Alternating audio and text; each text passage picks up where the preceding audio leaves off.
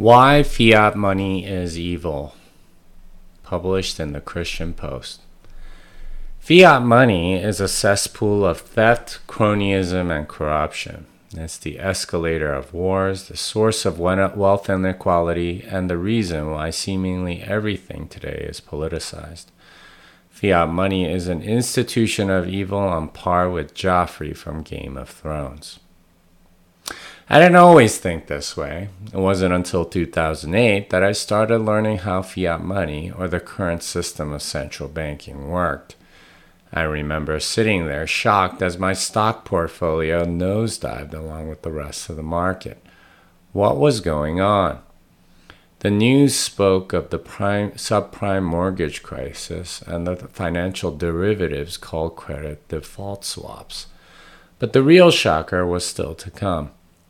Henry Paulson from the Treasury asked Congress for $800 billion to bail out the banks. This number seems quite quaint now, but back in 2008, this was a crazy number. Remember the scene from Austin Powers when Dr. Evil demands a million and they all laugh at him? Then he says $100 billion and they stop laughing? That's what hearing 800 billion in 2008 was like. It seemed like an impossible number.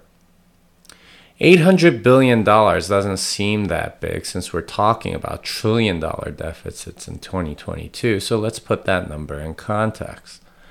In 1959, the M2 money supply, a measure of all money in, in existence, was $289 billion. 800 billion is almost triple that amount. The M2 money supply in 2008 was $8 trillion. So they needed 10% of the entire USD supply in order to stabilize these banks. The question I had at that time was where did this $800 billion come from? The US government didn't tax us to get that 800 billion. They certainly didn't borrow it from another country. So where did it come from? To answer this question, we need to go back to banking basics. We're taught the basics of banking in school, and it goes something like this Alice deposits $100 into the bank, and the bank pays her 3% interest on her money. Bob borrows $100 from the bank and pays 7% interest for the privilege. The difference of 4% is the bank profit. Even a bank with a lot of money deposited, say $100 million, would only make $4 million a year, and that would have to pay for the buildings, ATMs, vaults, computer systems, and lots of employees from the tellers, the loan officers, security guards, IT system admins, and of course, for some reason, many, many vice presidents. The numbers just don't add up. So, how do they make money? Banks make money by creating money. In Latin, this would be fiat pecunia, or let there be money, hence the term fiat. The amount of money a bank can create is limited by something called the reserve ratio. To keep things simple, let's say that a bank has a reserve ratio of 10. What does that mean? When a bank receives $100 in deposits from Alice, the bank can now lend out money. A reserve ratio of 1 means the bank can only lend out 100 bucks. In our example, the bank has a reserve ratio of 10, so the bank can lend out 10 times as much, or $1,000 in loans to Bob. The $1,000 lent to Bob generates $70 in interest for the bank, and they pay Alice $3 for her 3% interest, so the net profit on the $100 deposit is $67. To put this in perspective, most banks nowadays have much higher reserve ratios than 10. This system of banks creating money is called fractional reserve lending, and it's every bit as unfair as it sounds.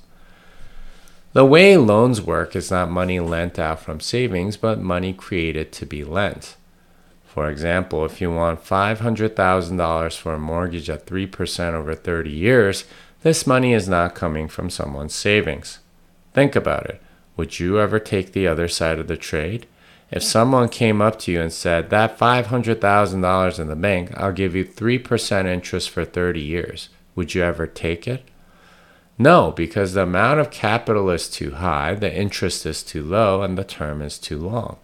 It's a terrible deal, and nobody invests this way. Instead, that money is created by the bank for your benefit. The $500,000 did not exist until the loan was made by the bank, and the bank put the money into existence for you to buy that house. And the bank benefits because they can collect interest on the money they just created.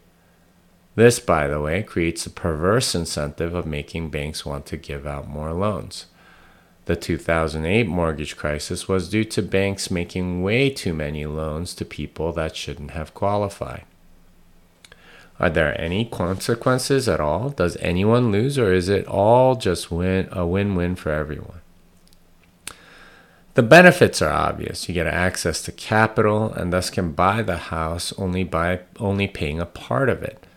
The bank gets interest from the loan, so who's losing?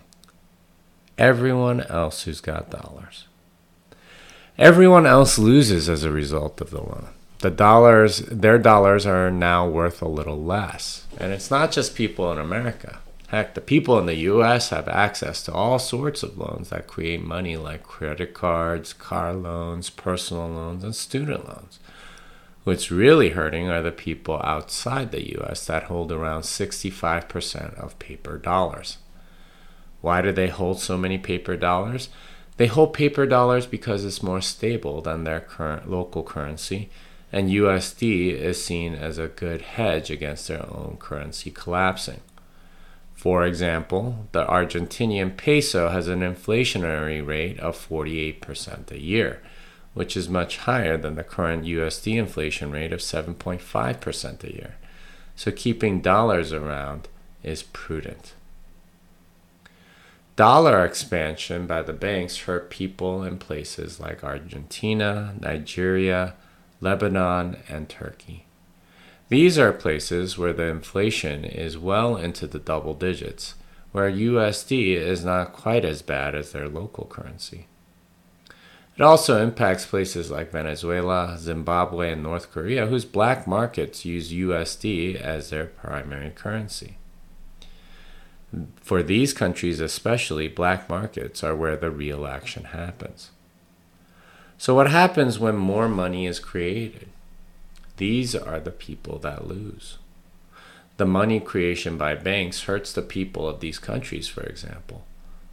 North Korea has experienced surging food prices. The real victims are people that have no voice. I don't want to single out mortgages because that's just the tip of the iceberg.